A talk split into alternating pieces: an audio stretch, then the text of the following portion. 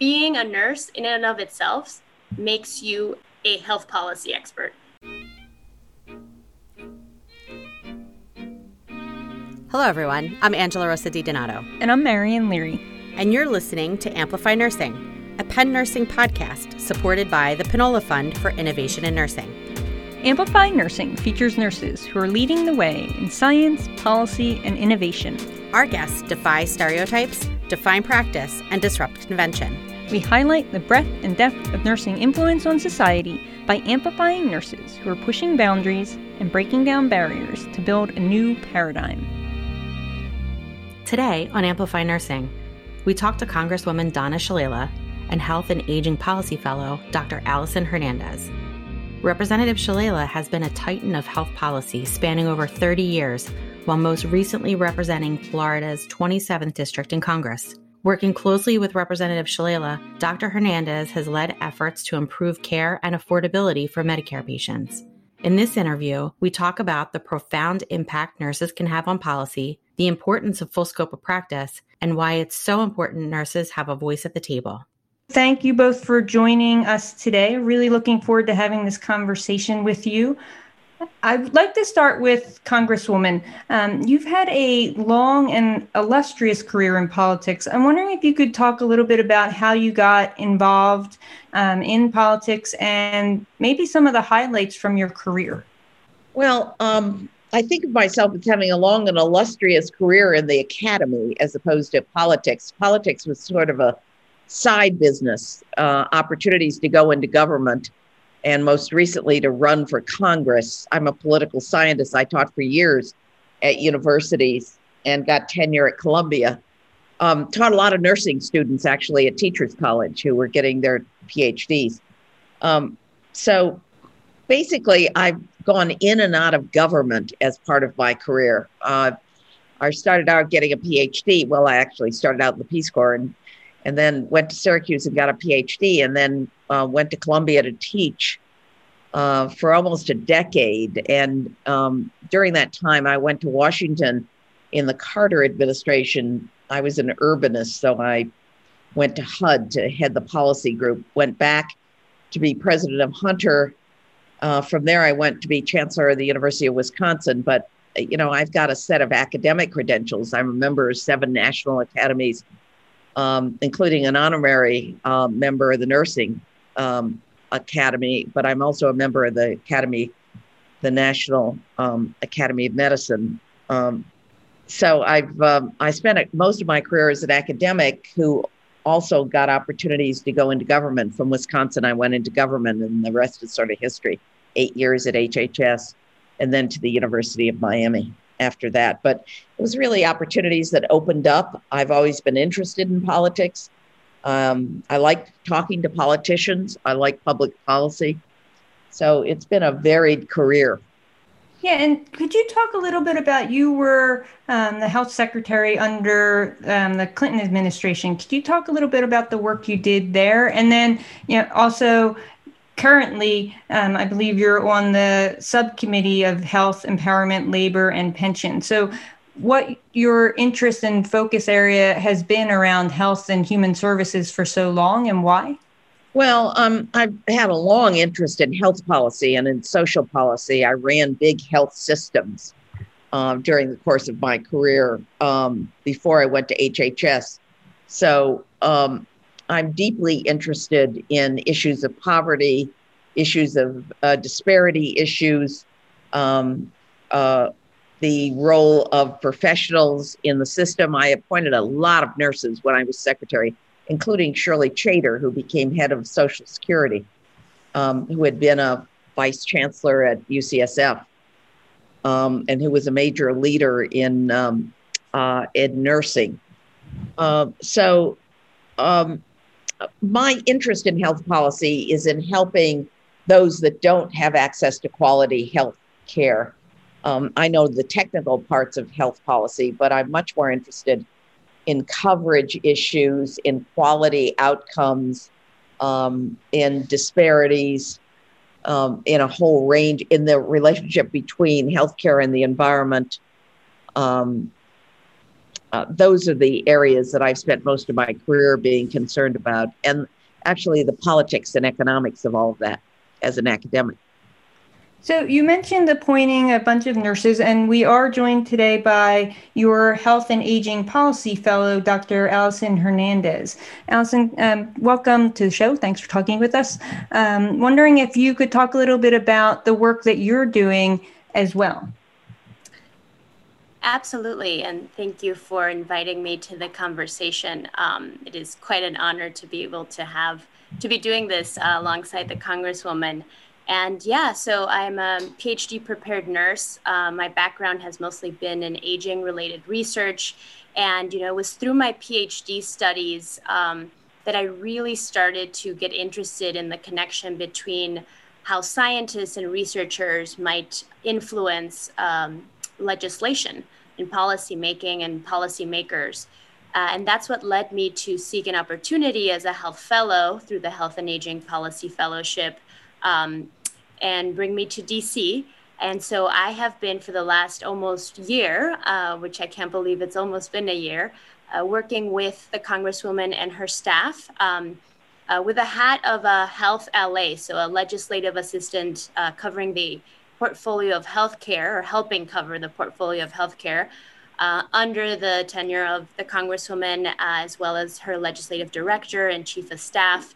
And so it's really been exciting for me to be able to wear my experience as um, a researcher and a nurse, you know, my clinical experience as well, and combine that with uh, witnessing hands on deck uh, in terms of my experience of the policy making process and really understand what are the levers uh, that we can pull and sort of press to influence policymaking.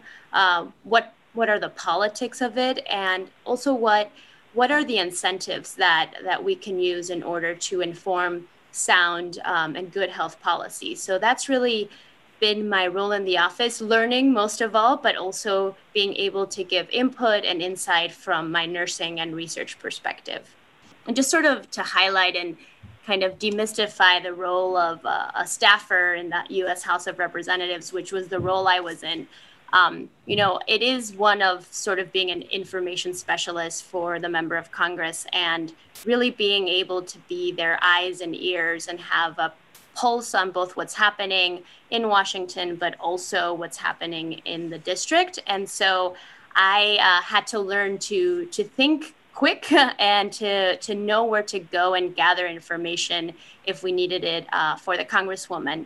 Um, but obviously she is our health expert in the office so oftentimes that wasn't even needed but i was able to learn a lot about staffing uh, about health policy through having to go through the exercises of, of being a health staffer um, and then some of the pieces of legislation we've worked on um, like i said i mentioned the so it's hr 5076 it's our protecting seniors through immunizations act. And basically, what it does, um, or what um, it would do if it's enacted, is that Medicare vaccines under Medicare Part B and D, um, under Medicare Part D, they do not have copayment, and under Medicare Part D, they do. So, for example, the flu vaccine, uh, if you're a Medicare beneficiary, you can get it for free through your Medicare B um, um, program. But through Medicare Part D, vaccines like the shingles, for example, um, are are and can be very costly for older adults trying to get them. So what this bill does is it basically creates parity. It eliminates any cost sharing or co-payments on the Medicare Part D side.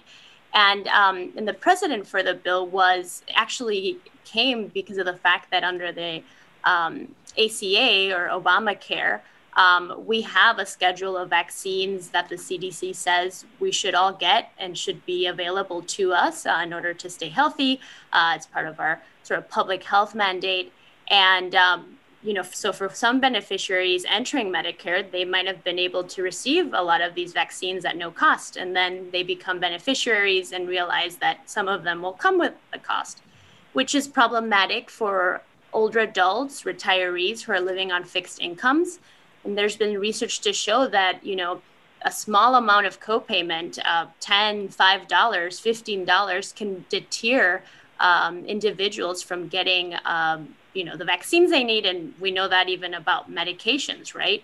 So um, this was one really exciting bill that i got to sort of gather co-sponsorship and find ways to promote. Um, we wrote a op-ed in on the hill on behalf of the congresswoman and some of the additional co-sponsors of the bill and uh, it was great to see how we could use uh, the news and media to showcase what we were doing legislatively and then share that with other staff and offices. Um, so that's one example.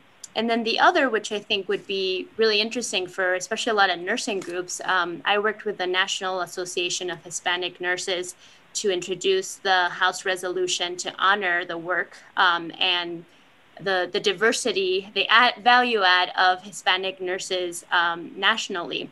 And the National Association of Hispanic Nurses had come to me because they knew the how important nursing was to the congresswoman uh, and the work that she has already done on behalf of the profession that she's a real champion and being that she represents a um, district in miami they thought she was well positioned to carry sort of this mission forward in nationally honoring hispanic nurses and the work that they do uh, so uh, that was an exciting project because I got to, um, you know, help write the, the, the piece of legislation uh, or the resolution and find someone or a different member of Congress to introduce it with. We ultimately introduced it with Representative Chuy Garcia from Illinois. And we worked together through him and through his ties to the Congressional Hispanic Caucus to gather co sponsorships and introduce the legislation. Um, so again, it was really exciting because I got to work on it from the genesis and really see what it took to convince people or promote the resolution and create awareness both through the media but also through the congressional offices. Um, and yeah, those were two of the premier or premier uh, projects that I got to work on. But I got to do really so much that I could spend an hour talking about uh, all the great work that I got exposed to through the office. And so you said to give insight from your nursing perspective. What is it from your nursing lens that you think you add to this work? Yeah, so I mean, at a baseline, um, I think you know myself, like any nurse, possess um, innate skills that are good for uh, informing the policymaking process. So, just um, for example, um, you know, working as a nurse, uh, as a staff nurse in a hospital, being able to translate and communicate complex issues and facts, you know, from patient to physician or to other people of the care team continuum is one example of using that skill to speak to members of Congress or committee members or committee staff and talking about, you know, complex um, um, pieces of legislation or things that might need to be put in um, a uh, legislative agenda. So that's just sort of an idea of, of how we can uh, leverage our skills as nurses um, because we already possess them through our education. Also, from an advocacy perspective, you know, we're trained to try to understand patients holistically uh, and then also understand their needs and how we can best and better deliver care. And I've really been able to use that skill to build rapport and trust with all of the stakeholder groups we've worked with um, in the office, as well as other staff members in Congress and members of Congress themselves. Congresswoman Shalala, I'm wondering what it is about nurses that you feel is really important to have in these types of roles and um, in politics in general. I think because nursing is patient centered. And that becomes very important in policy making because our customers um, are really the patients. And uh, too often we think that our customers are uh, the professionals in the field or the institutions as opposed to the patients. And that's who we're actually, and in nursing, they're at the center of much of the research and uh, nurses are literally on the front line uh, focused on the patients so that point of view that approach is extremely important from my point of view in policymaking. obviously we all know that the covid-19 pandemic it has been getting worse not better and um, president-elect biden has created a COVID task force. And unfortunately, there's no nurses currently on that task force. I'm wondering how you think we can make politicians understand the value, knowledge, and experiences that nurses could bring to these types of positions. You know, uh, I thought that was unfortunate that they didn't have a nurse on the panel. I, I'm not sure whether they did it at the last minute or they didn't think about it, but most most secretaries have thought about it a lot. I certainly did, and tried to place nurses in street strategic places, including as regional directors. I mean, I didn't want to cubbyhole people.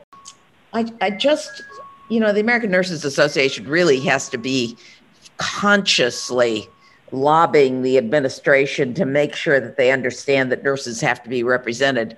I mean, they're the ones that are delivering care in this COVID world, and uh, um, and the people um, around the uh, new president know better to talk a little bit more about COVID 19 and your thoughts on um, where we're at right now with the pandemic and what your thoughts are on the vaccines that could potentially be coming out at the end of this year, early next year. Well, we're in great trouble. Um, uh, COVID is spreading rapidly across the country. We're in community spread in most parts of the country uh, because we haven't had the discipline of masks and social distancing and washing our hands. Um, and the states, some of the states have taken this seriously, others have not. Uh, but I think we're in serious trouble because the president hasn't taken a strong hand here. And um, as for the vaccine, it's no panacea, and it's not going to come for some period of time. We're going to be able to hopefully protect um, essential workers, including nurses, as quickly as we possibly get it. But it looks like the FDA may not approve it until December. Um, and then we need to protect seniors and, and those with pre existing uh, conditions who are at risk. So it's going to take some time into next year. Meanwhile, a lot of people are going to die unless we get our arms around this. And um, uh, I have little hope for the current administration, and, but considerable hope for the new administration as it comes in. And what do you, you're a congresswoman, um, what do you tell your constituents in your district that they should be doing right now to help uh, lessen the rampant spread of this pandemic? I tell them the, the simplest things in public health that they've got to wear masks, um, they should not be involved in social gatherings. They shouldn't be going to bars. They have to practice social distancing. They have to be careful about not infecting other members of their families. Uh, if they go to work, um, they have to get tested, and they certainly have to practice the uh, the washing hands, uh, which has always been the fundamentals of public health. And so, right now, the Supreme Court is reviewing the Affordable Care Act. I wonder if you could talk about how where you see that going and what happens um, if they rule in favor or against. Oh, I, I think that it sounds like they're going to leave it, most of it intact, except for the mandate. That's what it sounded like, but it's very high risk. The Republicans should not have done this in the first place. It's putting millions and millions of people at risk. I have the largest enrollment of any congressional district in the country in the Affordable Care Act, over 100,000 people.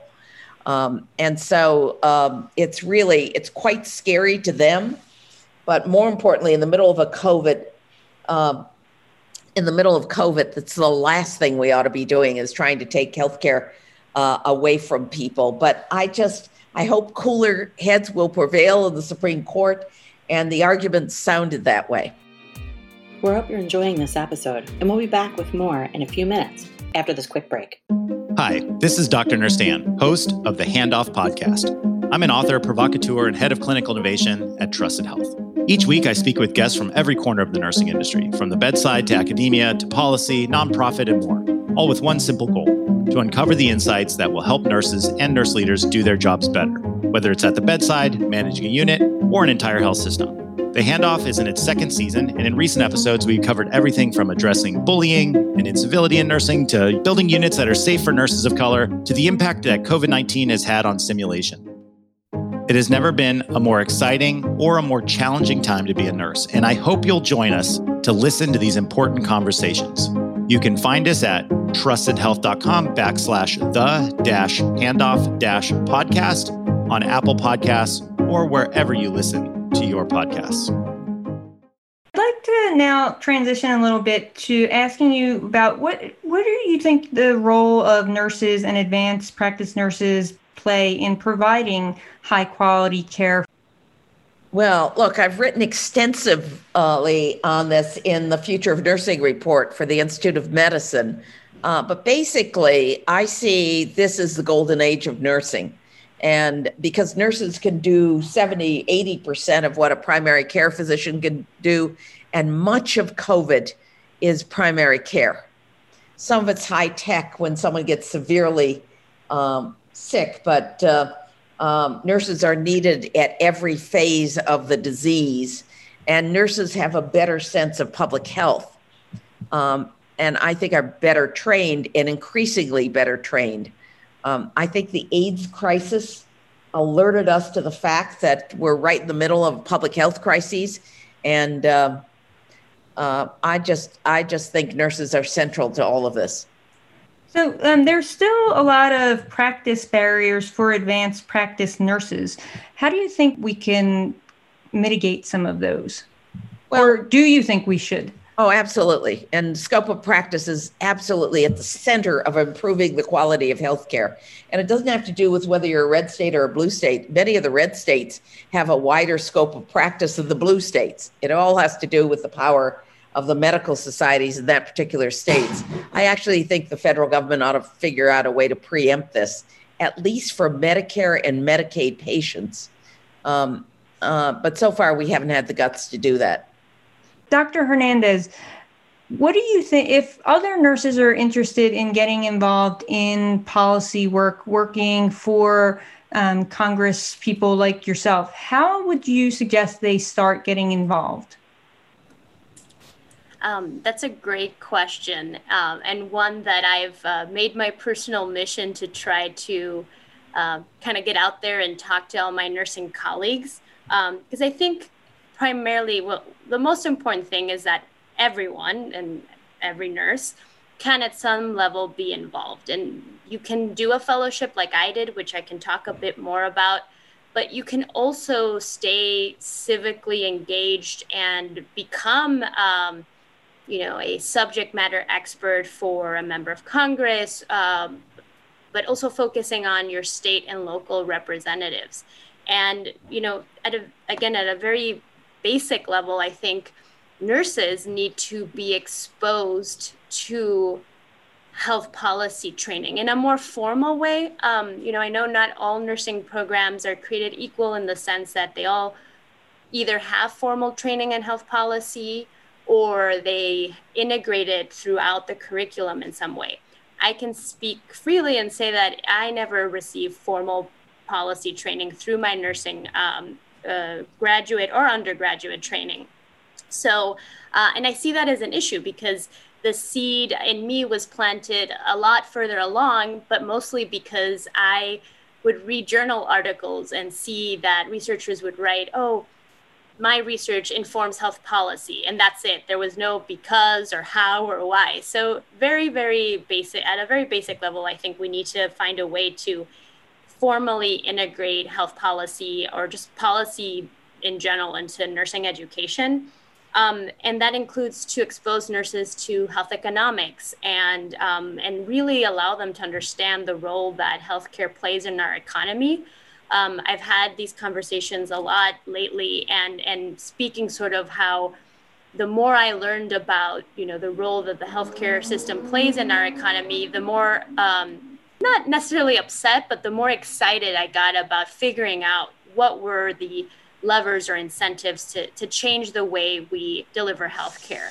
Um, so you know that's from an educational perspective, but I think from just sort of a personal perspective I mean, the number one uh, advice I would give nurses or, or, sort of point of view would be, you know, to stay engaged by reading the news. Uh, that's a simple one. Uh, not that we don't, but you know, find reliable sources of information um, and and try to pay attention to what's happening. You know, pick maybe an issue that relates to your area of practice uh, whether it be, you know, if you're a staff nurse, but also if you're an advanced practice nurse and get involved with your local organizations. Um, you know, I know I'm a member of ANA as well as the National Hispanic Nurses Association.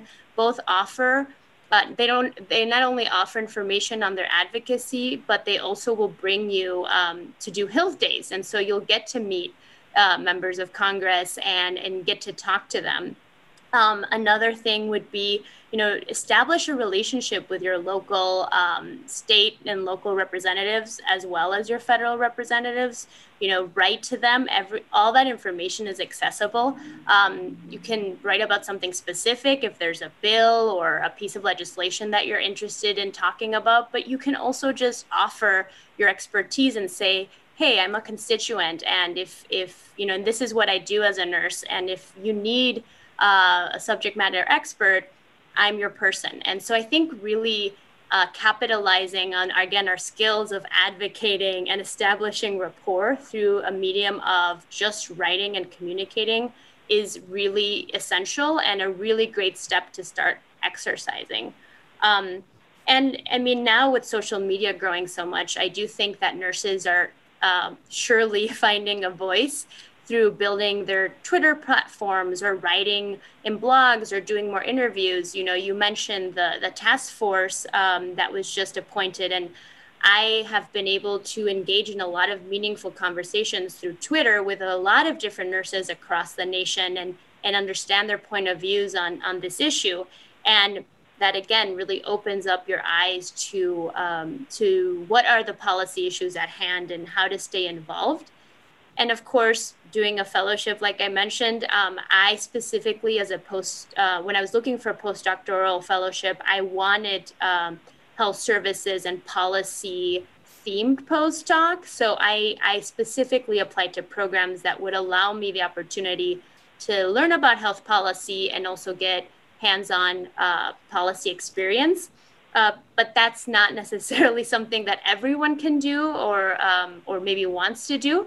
But that's certainly a a um, an option, and I'm happy to connect with anyone about the Health and Aging Policy Fellowship, which brought me to DC and has truly transformed my career and perspective um, in terms of the role that I can play in shaping health policy going forward. I'm curious what you think.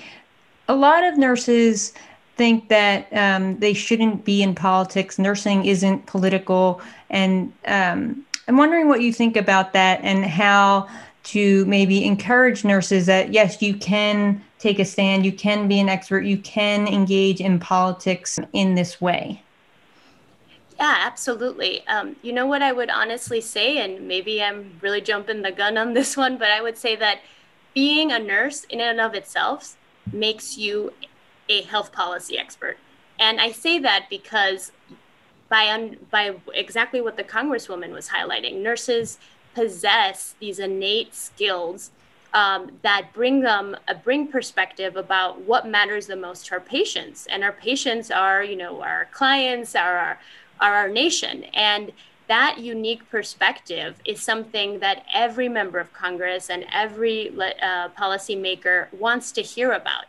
And we're talking about health, which is a super, I mean, it's the hottest topic, right? Uh, especially in the media today. And so I think more that um, nurses need to not fear that they need to put their stethoscopes aside to become political uh, and to engage, but more so that they can use that position to say, you know, I see this every day and I experience this every day and this is how I see it. And to understand that it's it's it can be on a personal level, like I said, building and establishing rapport with a member of Congress uh, or their team specifically, or it can be in a collective way through organizations uh, that are conducive to their area of practice or an issue that matters to them. Um, you know, if they're very invested in gun violence, then maybe, you know, they want to get locally involved with task forces or community organizations that are working on that, where their perspective as a nurse, uh, you know, I, I, like to say I used to work in a trauma unit, and now when I talk to my colleagues, I say, you know, I'm not healing gun wounds or you know treating gun wounds anymore, but I'm hopefully working towards legislation that might prevent gun violence. So, um, so that's a way that I, I like to talk to uh, some of my friends uh, in the nursing world and sort of motivate them that it doesn't have to be a nursing issue. It can be an issue that matters to them, to their family. Um, but yes, I definitely think that it all still starts with just understanding the basics of health economics, policy making, and how to break that silo between I'm a nurse and how do I get or communicate with my member of Congress.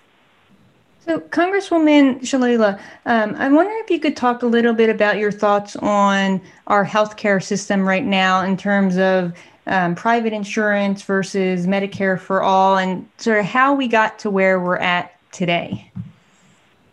You know, first, uh, let me uh, comment on the issue of nurses training because one of the things I think we argued in that Future of Nursing report is that the nursing schools needed to hire economists, political scientists, and sociologists. They needed people with varied background, and the accreditation agencies needed to loosen up on what the requirements were. It's one thing to have a set of requirements in terms of clinical practice, but um, I, at least at the the three schools where I have been, we tried to integrate more um, more policy into the curriculum and had huge take ups by our nurses.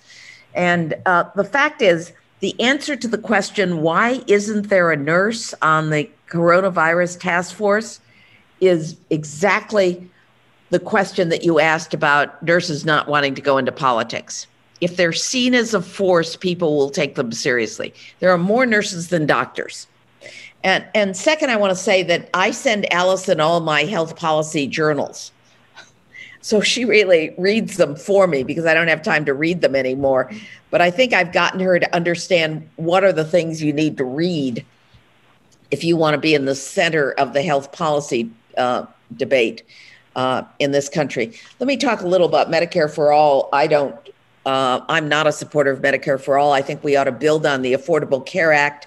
I am a supporter of a public option. I am a supporter of dropping the age to 60 for getting into Medicare because I think we'd pick up a group of people that have great difficulty getting insurance, and it wouldn't show it wouldn't bother the trust fund um, uh, at all to have another half million people added uh, to the system. Um, so I think there are ways of getting to universal coverage faster um, and politically more astute, um, other than Medicare for all. When my friends have suggested Medicare for all, I simply have said to them, imagine um, a single payer system with Donald Trump as president. I mean, it'd be a nightmare. Um, and so um, I think that we'll end up building on the existing system. Could I go back to what you said um, in regards to nurses um, at the table? Do you think because nurses aren't putting themselves out there as in politics or as experts, um, that that's why they're not being chosen for these types of task forces? Um, out of sight, out of mind. Um, you know, nursing just has to assert itself, and the national organizations definitely do in Washington. I'm sure they're appalled that that task force was put together without nurses uh, being represented. Um, so, um, uh, uh, you know, give money to your PACs, to your local uh, and state uh, nurses associations, which have PACs. Nurses, uh, docs participate in this stuff. There's no reason why nurses shouldn't we were really sad to see that you did not win your reelection bid and I'm wondering what your future plans hold. I actually don't have any.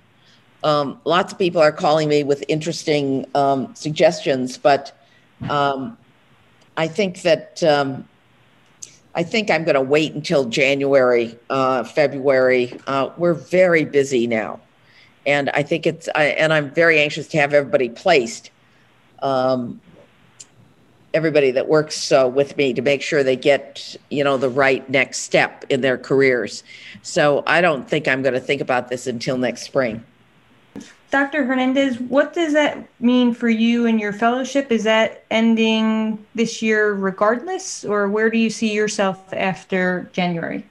Yes. Um, so, full transparency, I um, I knew starting the fellowship year in January, those first couple days in the office with a congresswoman and with her team, that this was going to change my life and that this was going to most likely be a career pivot you know, before starting my fellowship year, I thought I would um, go back to academia um, and pursue, you know, uh, some sort of tenure track position uh, in a nursing school.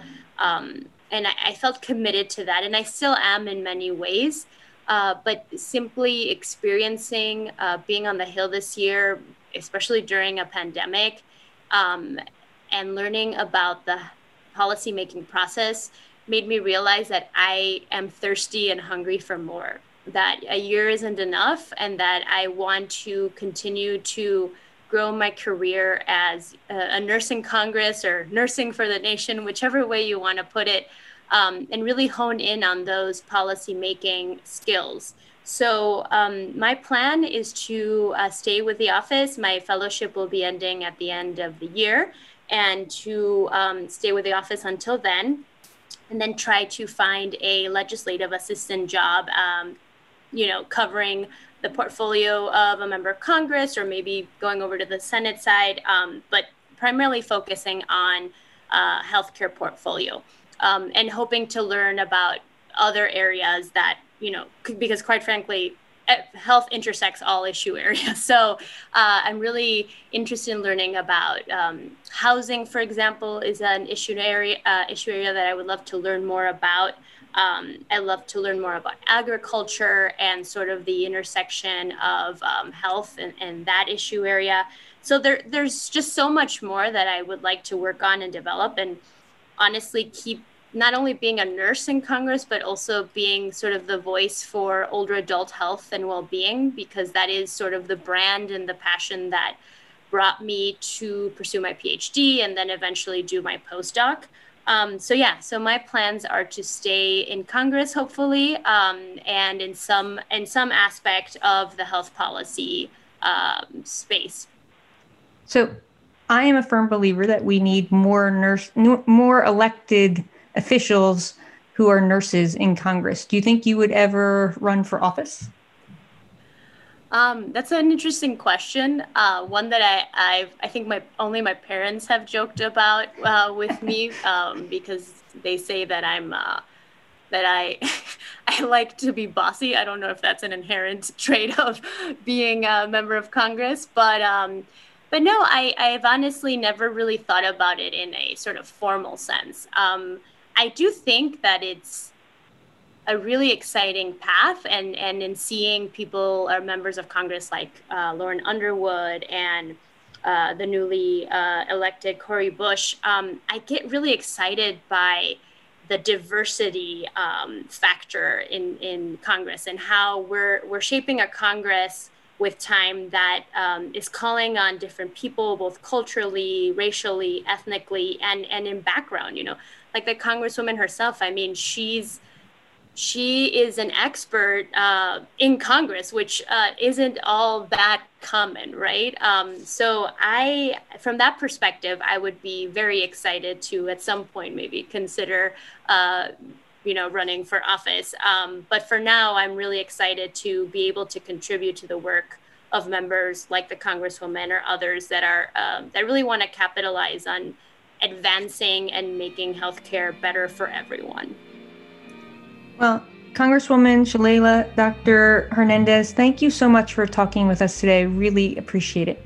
Thank you. Hello, Angela. Hello, Marion. How are you? I'm great. How are you doing? I'm amazing. That's what I, I hear. I couldn't be better. so, um, we had a great conversation today with Representative Donna Shalala and her health policy fellow, Dr. Allison Hernandez. Yeah, it was an incredible conversation. I will say I was a little starstruck with Congresswoman Shalala. So um, I think I started off a little rough. But, you know, when you're talking to somebody who has done what she has done over decades in both the academic world, but also in the policy and uh, political world, you know, it, it took me a little while to find my my feet. Yeah, you know what? I think you did a phenomenal job, but she's an icon for sure. And th- such an amazing and varied perspective that I think she brings such a wealth of information of understanding not just public policy, not just healthcare policy, but all of the politics and history that go along with it all. Yeah, and she's such an advocate for nurses. Mm-hmm. You know, as she was talking about appointing nurses in varying um, positions in government throughout her career. And then also appreciated her candor around, you know, President elect Biden not appointing a nurse on this current COVID task force. Um, so it was nice to hear her thoughts on that. Yeah. And then um, Dr. Hernandez is a wealth of information regarding policy and already doing phenomenal things so early on in her policy career, uh, which I am really excited to watch take off. Yeah, for sure. I mean, it was fascinating to hear her talk about how nurses can be using their experience and knowledge and that nursing lens to advocate for patients and to add to the policy making that is going on in this country and that you know nurses are needed at that level. And she's a prime example of that and she's doing incredible work. And i actually i mean i hope she really does one day consider running for office because um, just that in that short time talking with her, I was completely energized by what she's doing. Yeah, me too. I hope to see her. I hope to see her move forward. Yeah, I hope to see more nurses in policy making, running for political office, and just working with politicians as well, because we need that nursing lens, that experience, you know, leading the health and welfare of this country now more than ever. Amplify Nursing is hosted by Dr. Angela Rosa DiDonato and Marion Leary, and produced by the University of Pennsylvania School of Nursing, with special thanks to our Department of Information Technology Services for their assistance. Music for the podcast was created by Harper Leary. The podcast is made possible by the Krista and Rich Pinola Fund for Innovation in Nursing. Follow us on Twitter at Penn Nursing. Until next time, Keep pushing over, under, around, and through.